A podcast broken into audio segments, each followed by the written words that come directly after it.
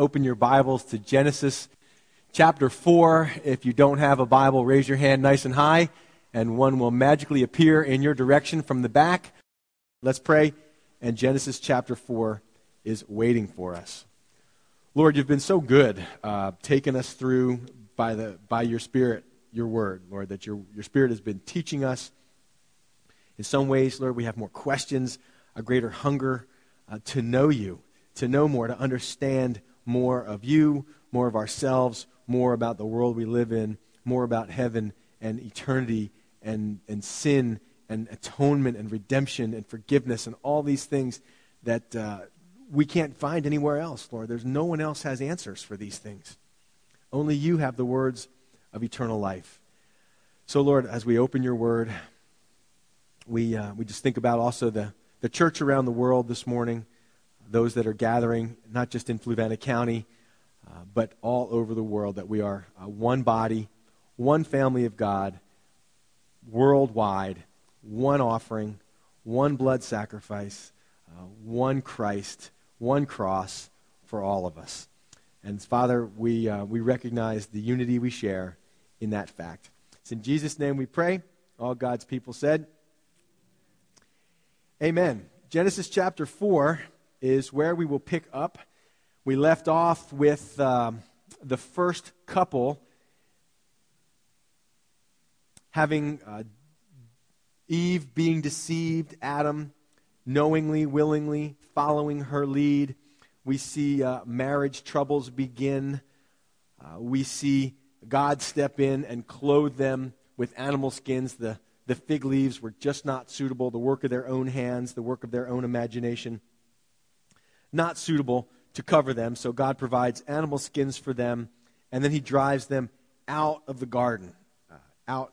Um, so, no children born in the garden that we have recorded here, nothing uh, in terms of that. So, chapter 4, verse 1 now life picks up outside the Garden of Eden. Uh, Adam, uh, verse 1 says, Now Adam knew, his, uh, knew Eve, his wife, and she conceived and bore Cain and said, I have acquired a man from the Lord. Then she bore again, this time his brother Abel. So the first two kids we have recorded being born, we go from the first couple to the first family. Uh, Eve becomes pregnant. This has never happened before. This is completely new to them. Uh, I can't imagine uh, the experience for them discovering all these things for the first time as Eve begins to put on some weight as her belly begins to protrude, and Adam begins to look at her and like, whoa, what is going on? Honey, you need to do some laps around the garden or something. You're putting on weight. And, and then they feel the, the, the kicking, the legs inside kicking, and, and then the baby is born, and Eve experiences all that the curse had said she would pain in childbearing, but to give birth to this life. I mean, they must have just been astounded. I know when we brought Jacob home from the hospital, I remember sitting him in the car and just being like, looking at this baby, going, what do we do with this? You know, I am completely unprepared for whatever comes next. And this is before Dr. Spock wrote any books. There's no one, she didn't have parents to show her how to breastfeed and how to do all these other things. I mean, this is all new. There's nobody else. So they have to figure out all this child rearing stuff on their own. And, and interestingly, the Bible says Adam knew his wife. Now we know that is a sort of a euphemism or a way to say she, he knew intimately his wife in terms of sexuality, and she conceived and bore Cain and said, I have acquired a man from the Lord. And it literally means that she, that she acquired a man with the help of, or it's actually that God had created this life in her. And it speaks of when God sort of created the heavens and the earth. And there's, she recognizes, she doesn't say, I have acquired a man from Adam. She says, I acquired a man from the Lord. I think that's really an important distinction, isn't it? Every child is a gift of God. Children are a blessing from the Lord. And, and I don't think personally, when you recognize that, that these kids are, they're lent to me for a time. They're on loan from God. God says, I want to create a child or a couple children or many children, and Steve, I'm going to let you uh, raise these couple, and I'm going to let you guys raise these couple, and I'll let you ra- raise these over here. But remember, they're mine. So, and, they're a gift. God creates them and we create us in the womb. We learn that Psalm 139 tells us we're fearfully and wonderfully made, that God made, that God knit us together in our mother's womb. And so I, I think that I have a great responsibility with my children from the Lord, that I, I acquired two wonderful children from the Lord, and they're His. And so my job is just to stand in His place and, and, uh, and teach them about their Father, their Heavenly Father, and to raise them up to know Him, to raise them up in the training and the admission, admonition of the Lord. And she, she recognizes that I've acquired a man from the Lord. Now, this is not just generally speaking, I think clearly, and there'd be no reason to doubt it, in her mind and in Adam's mind, we're ready for the seed of the woman that is going to crush the head of the serpent. So certainly there would be no reason not to think that this is that one. This is the promised Messiah. Now, Cain's name means acquired or gotten, and that's the representation. that They had they didn't just name based on what was popular at the time, what was trending on Google, you know, what are we going to name him? Uh, they named based on what the circumstances were when the child is born. You know, Eve's name means life, and it had, it had meaning. Our names don't necessarily, they have meaning, but we don't always know what they are. But they name very specifically and very purposely. And so when Cain is born, it's tremendous potential. And here he is. And they look at him and like, oh, this is going to be the one. Finally, that wicked, deceitful serpent is going to be dealt with, and this guy is going to take care of him. I would have named him Crusher, right? Bruiser, something like that. Because it said, you know, he's going to, the seed of the woman is going to bruise or crush the head of the serpent. So I wouldn't have named him Crusher. But that's just me, you know. This is my son, Crusher. What a handshake he must have, right? I've acquired a man from the Lord.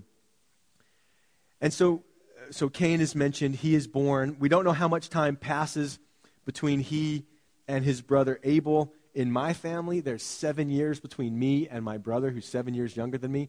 I asked my dad why. He said, Steve, you don't want to know. I was such an ornery kid that my parents said, I don't think we can do this again. So they waited seven years to have my brother. And then, of course, after that, they waited 10 more years. And then had, I had twi- have twin sisters that are 17 years younger, younger than me. So I don't know what that says about my brother. They waited 10 years after him. So, but we don't know how long until Abel is born. But she does bear again, this time his brother Abel, which uh, uh, means, interestingly, uh, vanity or emptiness or wind, which I thought was interesting. And I, I, can't say, you know, uh, what were they thinking when he was born? What, why would they name him that? Certainly it's prophetic in a way because his life will be like a vapor. He'll be killed at a very young age. We can assume, we don't know how Cain and Abel, how old they were, when all this went down, but one might assume that they were fairly young, maybe teenagers, maybe not. I don't, I don't know for sure. But maybe they began to see some things in Cain. Maybe they began to see some behaviors. And, and maybe they began to be discouraged because they thought this was going to be the guy and he was going to crush the head. And, and maybe instead they're seeing uh, he's a lot like him. I don't know. Many of you know that uh, being a parent is a challenging thing. So here we have two kids. You know, the, this is the, the first family in the Bible. Sin has entered the world, and every kid is raised by sinful parents. Say amen. I mean, every kid is raised by sinful parents. I don't care how perfect you think you are, you got issues. And those issues sometimes we project on and we parent out of, whether it's fears or hurts or whatever. That influences the way we parent. And uh, the, the encouraging thing to me is that I know that no parent is perfect. Now, do we want to do the best job we can parenting our kids? Absolutely. We want to raise them and bring them up to know the Lord? You bet. The kids, they want to know the Lord. Kids, it's amazing. Uh, kids love to come to church. The problem is they can't drive. So they got to convince you to get up out of bed because you're tired because Sunday's your only day to sleep in. That's why we have an 11 o'clock service now. You're all the sleeper inners. Now you can come late to, to church and, and it's okay. Uh, but they can't bring themselves here. And so they kids love to be here. They love to come to Jesus. And so I think there's, uh, you know, even if you don't want to come for yourself, bring your kids. Let them know the Lord. Don't keep them because of laziness or what, your own personal stuff. Give them a chance to know the Lord. So they have these two kids. Uh, I mean, th- what a perfect, almost perfect environment to raise the kids. There's no peer pressure, there's no peers, there's no internet, no cell phones. No wonder they call it paradise. The, the, the boys, they'd go out and grab a piece of fruit off the tree and break off a stick, and they'd play stick ball with an orange and a, a stick, and, you know, chase around goats and chase around the deer. And, I mean, what, a, what an opportunity, what a place to be raised in. None of those influences. They can't say all the other kids are doing it. There's no other kids, just the two of them. And yet, raised by the same parents. And genetically, many would say that they're, they're almost probably close to identical twins. Because at that point, no mutations over time. Adam had his genetic makeup, it was, he was created with by God he takes Eve out of his rib, he takes a rib out of Adam's side, and he builds Eve with the same genetic makeup, except for somehow inserting a, an X chromosome for her. And then the two boys are born from them. So genetically, very, very close. It's hard to say um, what exactly they look like, but very close. And yet the two boys choose radically different directions. They choose different occupations, which is normal and, and good but they also choose radically different directions. And I know I've seen kids, and as I said, I think you want to raise your kids the best you can. I mean, I've got a responsibility to do everything I can to raise them to know the Lord. And not, don't raise your kids in a hypocritical home. I've, raised, I've, I've, talked to people. I'll talk to somebody that say, Steve, we met this guy and you need to come talk to him. I'm like, okay, why? What's up? He's really against God. I mean, this guy, he hates God, doesn't want to talk about God. And I usually, I'll ask this question. So who was a pastor in his family, his dad or his grandfather? Because oftentimes there's so much hypocrisy that they see one thing, they see dad one way at church and then dad another way at home and they go, I don't want this. This is not what I want. The best thing you can do is live out your Christian life genuinely in front of your children. When you make a mistake, when you blow it, confess that. Be genuine, be honest, be, be humble in their presence. And doesn't expect, no one expects you to be perfect. Just repentant, just honest. And so, this in this first family, the kids raised uh, Adam knowing what he did caused them to be outside the garden raising them to, uh, to know the Lord, no doubt going back to the entrance of the garden to worship, taking his family back there on occasion to offer up sacrifices to the Lord. And these two kids, I've seen kids raised in terrible circumstances. I mean, terrible circumstances. Some of you have been raised in, in tremendously dysfunctional homes with all kinds of abuses, alcoholism, you name it. And, and many of you have been raised in those conditions. And yet here you are. Here you are, seeking the Lord. And then I've seen kids raised in, and, and I've seen those, those same kids raised in those dysfunctional places to go on and, and to walk with God and see God redeem those things in their life. That it causes them to start ministries and be involved so that they can help people that grew up like they did. But then you also see kids that have grown up in the Christian home the Bible is read. It's no hypocrisy. It's genuine. The family doing their best to raise the kids, taking them to church, and, and yet they reject the Lord. And you go, you know, what, what's going on? Because every child, you can't inherit your parents' faith. Cain, Abel, raised in the same conditions, same home, same parents, genetically pure, you know, no outside influences, uh, no peer pressure, none of those things, and yet both different, they choose different ways. Every child has to choose for themselves whether or not they'll worship the Lord or not. And so Abel, uh, the next verse says, or next part of that verse, Abel was a keeper of sheep, but Cain was a tiller of the ground. So they choose different professions. Uh, Abel becomes a, a shepherd. He's got a flock of sheep, cares for them. Cain becomes a gardener, an agriculturalist tills the ground, takes after his father. And verse 3 says, In the process of time, it came to pass that Cain brought an offering of the fruit of the ground to the Lord. Abel also brought of the firstborn of his flock and of their fat. And the Lord respected Abel and his offering, but he did not respect Cain and his offering.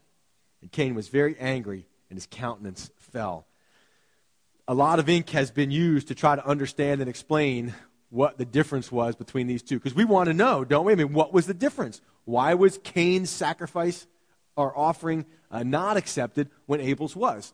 And there are a lot of things offered. So, what I try to do is I'll give you some of the options, let you think it through, but then we'll come back and make some observations for what we do know for sure. Okay, so hang with me here. Some people say that evidently being a shepherd was a more noble uh, profession than being a farmer. But a lot of guys in the Bible were farmers. There's a lot of great shepherds in the Bible. David was a shepherd. Amos was, Amos was a shepherd. A lot of great shepherds in the Bible. Joseph and his family. Uh, however, there are kings mentioned that love the soil, love to till the ground. And his dad was a farmer. Uh, that was the job God gave Adam to till the ground. So I don't think the difference is just in the job that they had. One of the most popular explanations would be that Abel brought of his flock a blood sacrifice. So he had to actually take a sheep from his flock and kill that sheep and then bring that sheep to the Lord. There was blood involved. And Cain, who brought vegetables, he brought some broccoli and you know some kale and some fruit and things that there was no blood involved. And that they had God had somehow communicated to them from the garden that blood was necessary for atonement and that this was an atoning sacrifice and that Abel uh, knew and brought what was right and Cain ignored that and brought what he wanted. So you have two different religions the religion of, I'm going to approach God the way he says, and the religion of, I'm going to approach God the way I want. And you could make a case for that, a strong case for that. So I wouldn't say that that is altogether wrong. Um, however, I want you to notice this. Look at the way Cain's offering is described. He just brings an offering of what his profession is. He brings an offering of the fruit of the ground to the Lord. So Nothing special about it, he just brings something. But look at the difference in the way Abel's sacrifice is explained. He brought, it doesn't say he just brought of his flock. Could have said that, right? Cain brought of the fruit of the ground, Abel brought of his flock. End of story. But it makes a note that we're meant to see that Abel brought of the firstborn of his flock and of the fat, which was the best part. I mean, that now we're all on these diets and stuff. None of us want to eat the fat, but man, that smells good when it's on the barbecue. And this was the part that, that they would bring as an expression of the best part to the Lord. And so it seems that that difference is, is to be notable. Uh, Hebrews 11 gives us a little bit of a commentary on this. Hebrews 11 says, By faith, Abel offered to God a more excellent sacrifice than Cain, through which he obtained witness that he was righteous God testifying of his gifts. So the writer of Hebrews tells us also what's connected with Abel is faith. Abel trusts God. He's coming to God humbly, obediently. He's bringing the best that he has. You know, a lot of people bring just, you know, their leftovers to the Lord. You know, have a, have a church yard sale. I, have talked, talked to a friend of mine who's involved with the church yard sales that, that happen up at the Catholic churches, you wouldn't believe the junk that people bring to the, for the Lord. You know, well, it's busted. It's, you know, it's, it doesn't work anymore. We can't find all the parts. Hey, I have an idea. Let's give it to the Lord. Someone once said, Give God what's right and not what's left. Giving the firstborn would certainly represent faith because I know eh, for our house, I've described to you our fruit trees. We got cherry trees and apple trees, and we don't get a whole lot of fruit because we don't spray. So when that first apple or that first Asian pear or that first cherry appears in the tree, it's like we cherish it. We have a whole service, you know, like, oh, the cherry, you know, and we, we, we cut it in half and we split it, you know, because we don't know if we're getting any more.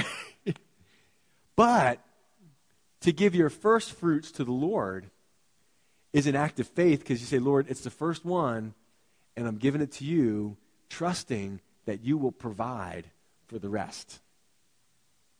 And so that Abel gives the first fruits and of the best. You know, David um, said this. David understood this principle that he said, I don't want to give to the Lord that which costs me nothing. Recognize that the Lord, the Lord deserves something that is sacrificial from me. Because sacrifice equals love, doesn't it? I think the, the greater sacrifice, the greater love. God so loved the world that he gave his best. He gave his only begotten son.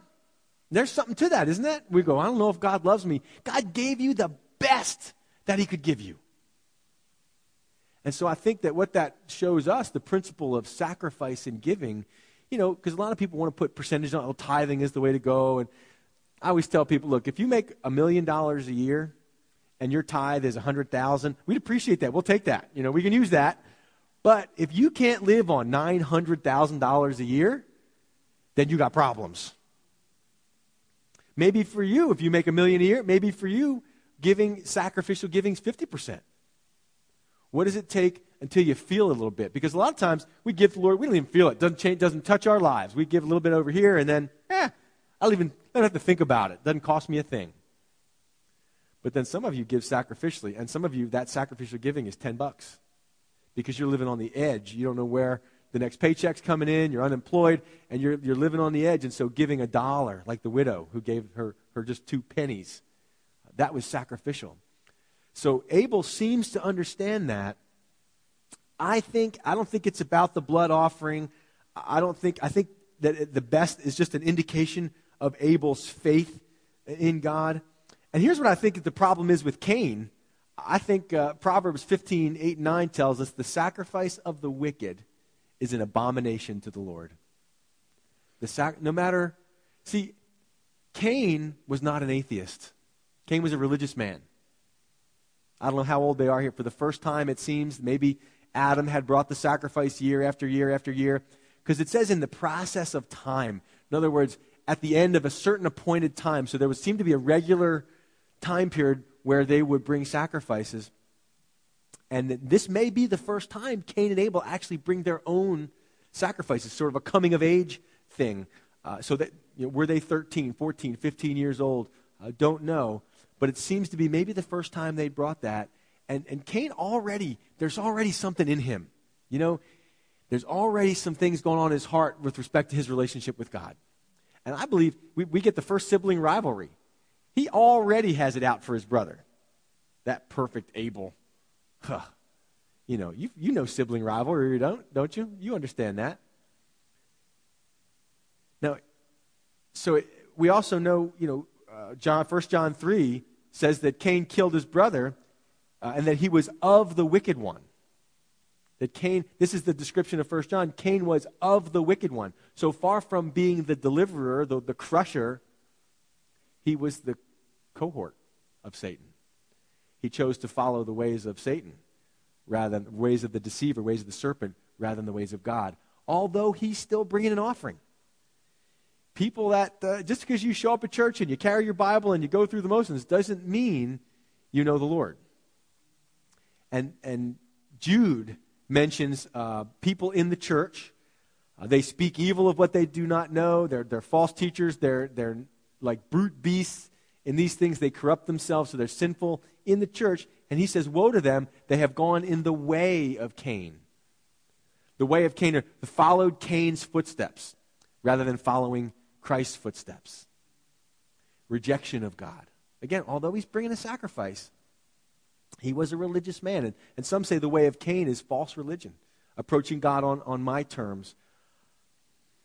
But here's what I think. I'm going to sum it up with you uh, for the, with this. I gave you Proverbs 15, sacrifice the wicked is an abomination to the Lord. Here's what I think is going on. Here's what I think is the difference between uh, Abel and Cain. Psalm 51, for you do not desire sacrifice, or else I would give it, David says. You do not delight in burnt offering.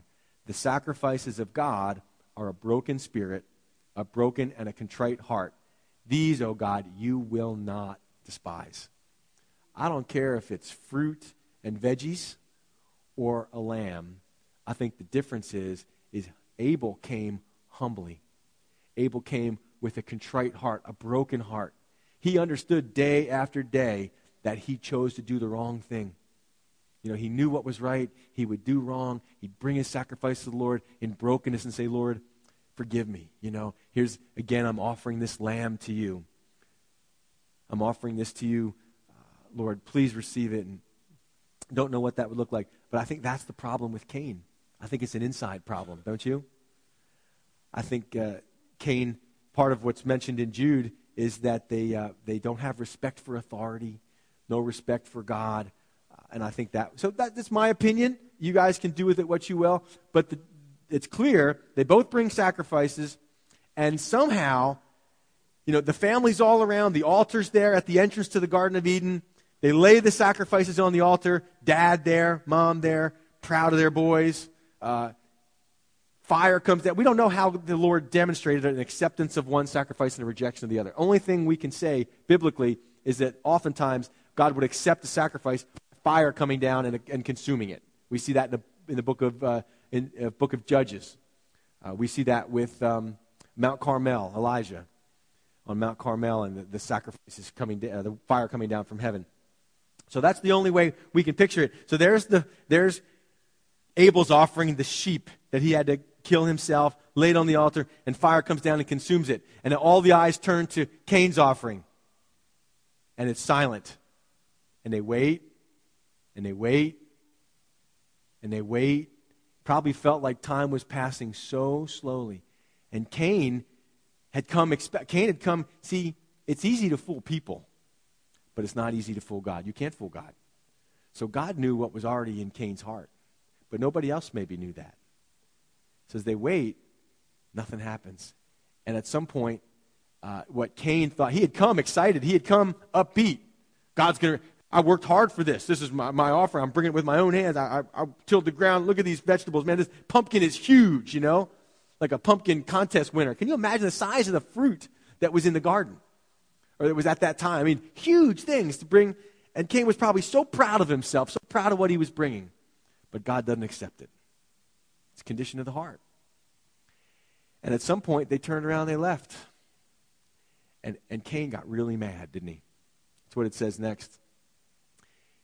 And Cain was very angry, and his countenance fell, which means he had come upbeat and happy, and his countenance, his face, his demeanor changed. He wasn't fooling God. Now, you think it could have happened that there's Abel's sacrifice burnt up, and there's Cain and his sacrifice, and the fire comes down, except for burning up, doesn't burn up the sacrifice, burns up Cain himself. Whoop, there goes brother. Could have. God could have made him a crispy critter right there. But he doesn't. He invites Cain into a conversation. Look at verse 6. So the Lord directly, not Adam speaking to Cain, not Eve speaking to Cain, you know, I can imagine Adam's son. What's the problem? What, what, what happened? But it's the Lord that said to Cain, Why are you angry? And why has your countenance fallen? Cain, what's going on? What? Cain must have been like, You tell me, God. But Cain already knew. He didn't have to ask God. You tell. I was. I thought this was right. Cain knew somehow. Listen to what it says next. Why is your? Why are you angry? Why is your countenance fallen? If you do well, will you not be accepted? I think Cain knew exactly what God meant. I think Cain knew exactly what was missing. And God tells him, Cain, if you just do what's right, you'll be accepted.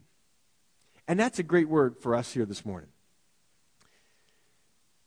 Because the tendency is, you know, Abel represented light, Abel represented righteousness. And sometimes, rather than doing what's right, we just want to get mad at, at all the other people that are doing what's right because we're doing wrong. You've experienced that.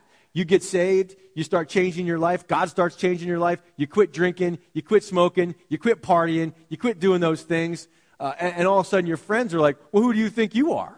All of a sudden you're Mr. Bible Thumper going to that church. You even go Wednesday nights.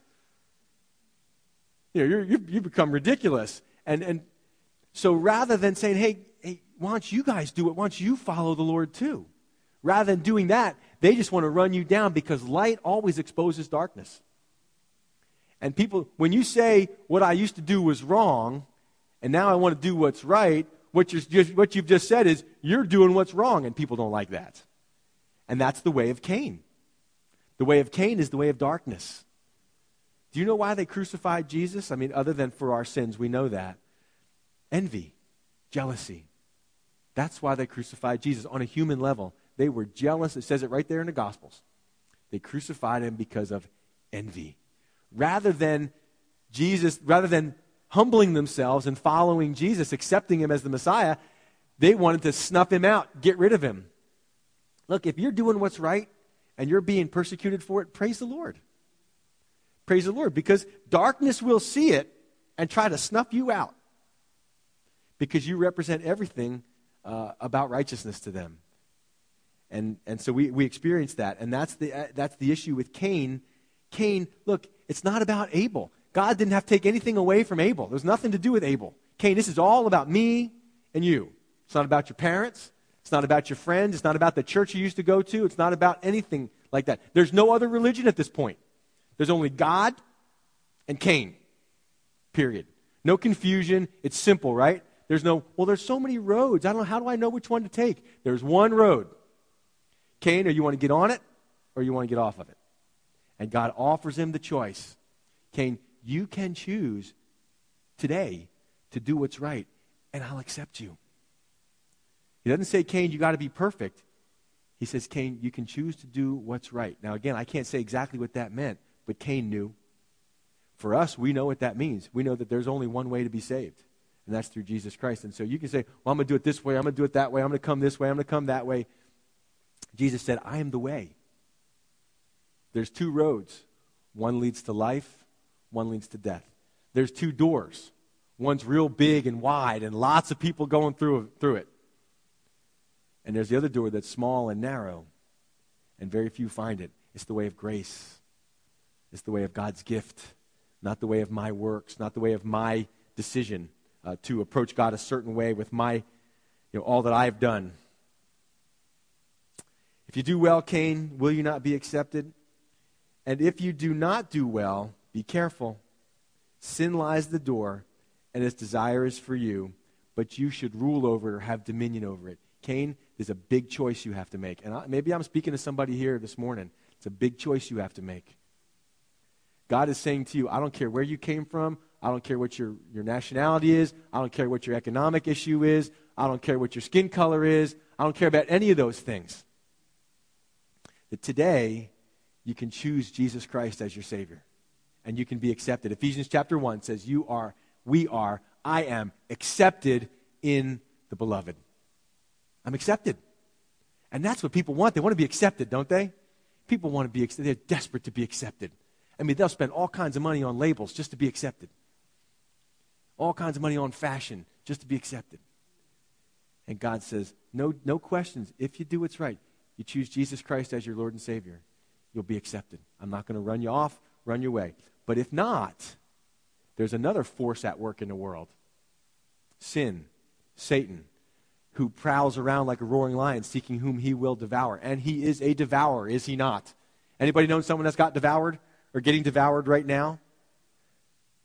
See, God tells Cain, be careful. Sin is right there, ready to pounce on you, ready to destroy you, ready to eat you up and spit you out. And I've seen it. It's terrible to watch when you know there's a choice. But Cain, you should rule over it. You have to have dominion over it. And Cain, so Cain talked with Abel, his brother, and it came to pass when they were in the field that Cain rose up against Abel, his brother, and killed him. So Cain was unsuccessful at managing his own sin problem. Just as you, just as I am unsuccessful at managing my own sin problem. If I, look, if you could have gotten straight, gotten off drugs or whatever it is by yourself, you'd have done it by now. You need help. By the Spirit, we put the death of deeds of the body. That by the Spirit, we exercise self control. It's the fruit of the Spirit, right? It's not my ability to control myself. The fruit of the Spirit, self control, is now the Spirit is controlling myself. People do crazy stuff. The Bible says, don't be drunk with wine, but be filled with the Spirit. Man, some of you guys, uh, maybe you, have had a history with drinking. It alters your personality. It alters the way you behave. It, it blocks your inhibitions, and you do stuff. I was a bouncer in bars for many, many years, and I loved doing it because I didn't spend my money, waste my money on that stuff. I got to sit at the door and watch other people be stupid with their money. And I'd watch, man, and you know, people that should know better. I worked in Richmond, and Richmond police officers are there climbing out the window, standing on the, the awning. I'm like, what are you doing? Get in here. Inhibition's gone. Alcohol does crazy things to people's minds. In that same way, when the Spirit of God begins to control you, you do crazy things, like go to some foreign place for a mission trip. I mean, we used to, I remember when we first started, you know, with Calvary Chapel, uh, we would go Sunday nights, Calvary Chapel in Louisa had a Sunday night Bible study. And we'd all meet, we'd cram in this car, drive on up to Louisa for a Bible study. It's like, man, You know, there's people cramming a car, drive to the next party. You know, going to the party, going to the party, going to the party. And I'm thinking, here, look at us. You know, we're grown men, and here we are piling the car to go to a Bible study and excited about it, you know? Like, wow, has God changed our lives? I mean, that's awesome. You start to do crazy things like love people, like forgive people, like God starts to fill your heart with joy, like God starts to bring to life things that have been dead in your life for years. And you find yourself, that's the spirit controlling my life. Cain didn't have that. So Cain lures his brother. They talk, hey, Abel, how you doing? Meanwhile, hate him in his heart. First John says, this is the message you have from the beginning that we should love one another, not as Cain, who was of the wicked one and murdered his brother. Why did he murder him? Because his works, Cain's works, were evil and his brothers were righteous. That's why he killed Abel.